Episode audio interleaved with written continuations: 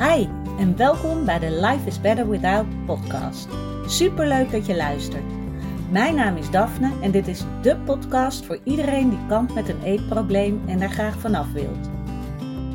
Als ervaringsdeskundige weet ik heel goed hoe het is om in jouw situatie te zitten, maar ik weet inmiddels ook hoeveel fijner het leven is zonder die eetstoornis. En dat gun ik jou ook. Daarom deel ik in deze podcast al mijn inzichten omtrent het herstellen van een eetprobleem.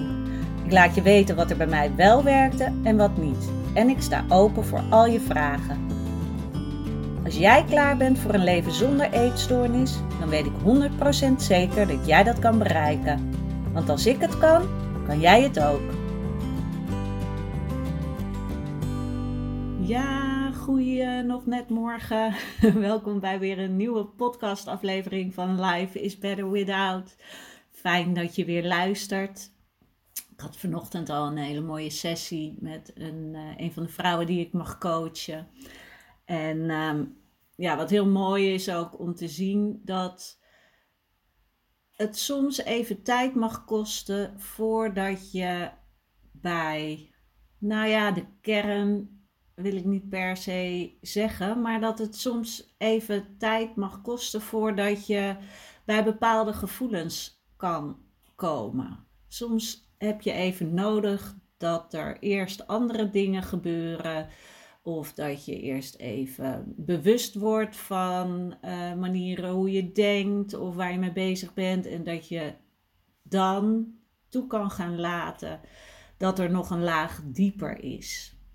Daarmee wil ik zeggen dat je dus ehm, jezelf ook die tijd mag gunnen daarvoor. En waar ik het vandaag over wil hebben is, uh, ik kreeg ehm, vorige week een DM van uh, iemand op uh, Instagram. En ja, ik vond het heel interessant wat ze zei. Want het ging erover dat ze nu in een wat betere periode zit en dat ze dan ook meteen merkt dat het moeilijker is om hulp te vragen. En ja, dat, dat is heel herkenbaar en misschien uh, is dat voor jou ook herkenbaar. Dat het zodra je je wat beter gaat voelen, dat je bijna dan een soort van gevoel hebt, ja, maar dan is mijn eetstoornis ook niet meer helemaal echt. of uh, ja, maar dan, uh, ja, dan kan ik toch niet nu om hulp gaan vragen, want het valt allemaal toch wel mee. En juist op de momenten dat het beter gaat en je voelt van, ja, maar ik heb nog steeds hulp nodig, is het heel goed om wel hulp te durven vragen. Want op die momenten kan je weer een heel nieuw gedeelte aanboren waar je mee aan de slag kan. En heb je misschien ook juist de kracht om uh, nieuwe acties te ondernemen. En ja, dus ik, ik wil heel erg dat je voelt dat het altijd oké is om, om hulp te vragen. Je hoeft je niet helemaal rock bottom te voelen voordat je, voordat je hulp mag krijgen. En je hoeft ook niet een leven te hebben vol met ellende voordat je hulp mag krijgen. Ik heb zelf ook uh, het vaak lastig gevonden om te erkennen nou, dat ik überhaupt een eetstoornis had. Maar ook omdat ik dacht, ja, hallo, uh, ja, mijn ouders zijn lief.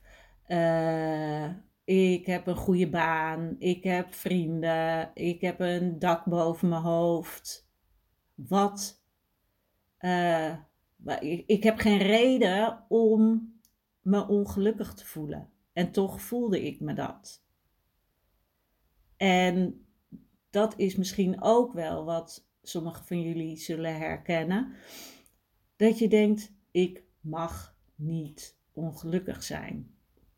Terwijl dat gevoel wat je hebt, die emotie die je hebt, staat los van de, als het ware, uiterlijke dingen.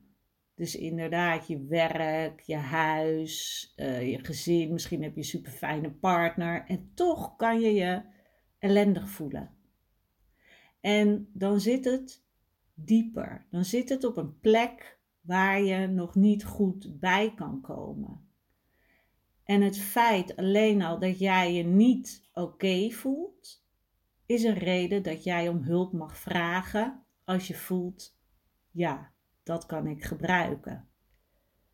Dus ook al voel je je uh, beter en denk je, nou, het gaat eigenlijk nu best wel lekker, dan nog mag jij erkennen dat die eetstoornis er is en dat, dat het nog niet helemaal klaar is. En dat je juist nog even dat extra zetje als het ware nodig hebt om, om helemaal van die eetstoornis af te komen.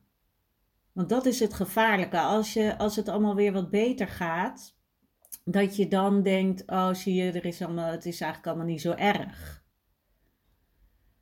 Alleen dan is het gevaar dat zodra je je weer minder voelt, dat je weer terug gaat grijpen naar die eetstoornis. Want dat is wat je kent. Daarom is het heel belangrijk om te beseffen dat je altijd hulp mag hebben. Ook al denkt je omgeving, oh het gaat goed met haar. Oh, uh, nou, uh, ze ziet er alweer heel goed uit. Oh, je ziet niet dat ze een eetstoornis heeft. Nee, het gaat niet om wat anderen denken. Het gaat om jouw gevoel. Andere mensen kunnen niet in jouw hoofd kijken, niet in jouw hart kijken. En het is ook nog eens een keer zo dat veel um, buitenstaanders, om het zo maar te zeggen, en daarmee bedoel ik dus iedereen behalve jijzelf, uh, het fijn vindt als het goed met iemand gaat. Want dan hoeven ze zich geen zorgen te maken. En dan um, hoeven ze zichzelf, uh, bij wijze van spreken, niet rot te voelen over dat iemand anders zich rot voelt. Voor mensen is het fijn als het oké gaat met iemand anders, want dan hebben ze er zelf geen last van. En dat is een hele logische reactie. Alleen kan het bij jou binnenkomen als ik word niet erkend ik word niet serieus genomen, dus ik mag mezelf ook daarin niet serieus nemen. Dus wat ik vooral wil zeggen is: blijf daarin heel erg bij jezelf. En ga niet wat andere mensen zeggen als waarheid bestempelen. Want net zo hard als dat zij niet in jouw hoofd kunnen kijken en in jouw hart, kan jij dat andersom ook niet. Ook al ken je iemand nog zo goed. Je kan niet altijd zien waar het vandaan komt. En heel vaak is het zo dat andere mensen reageren op een manier die misschien niet strookt met hoe jij je echt voelt of wat jij echt nodig hebt. En dat komt dan voort uit hoe die andere persoon zich voelt. Misschien is die heel onzeker, of zit hij zelf niet lekker in zijn vel. Of heeft die persoon zelf eigenlijk heel veel aandacht nodig en is diegene bang dat uh, jij die aandacht van diegene afneemt of zo, weet je?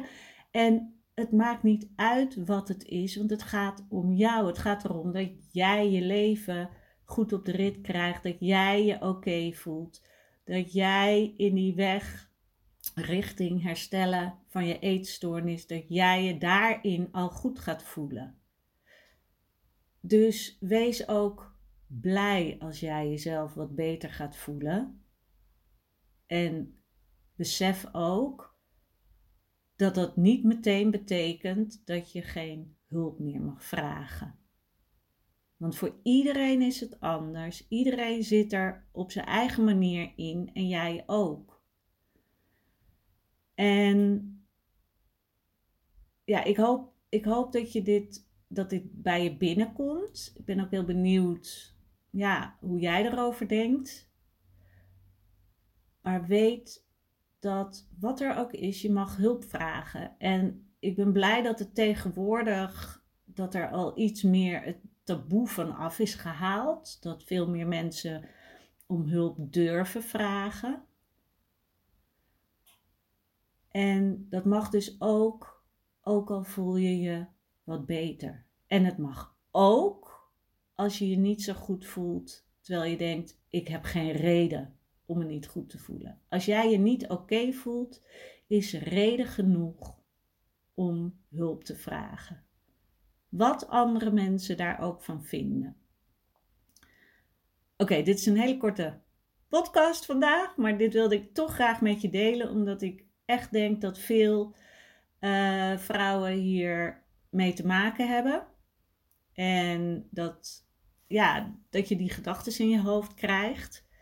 En die mag je dus vervangen door ik mag altijd om hulp vragen als ik het nodig acht. Ongeacht wat anderen daarvan vinden. Oké, ik wil je een hele fijne week wensen. Weet dat je me altijd een DM kan sturen of als je zelf denkt ja, ik heb hulp nodig. Um, plan een kennismakingsgesprek in via mijn website daphneholthuis.nl. En dan spreek ik je, als alles weer goed gaat. Je weet het tegenwoordig nooit met uh, al die coronaperikelen. Uh, maar dan uh, spreek ik je donderdag weer. Doei!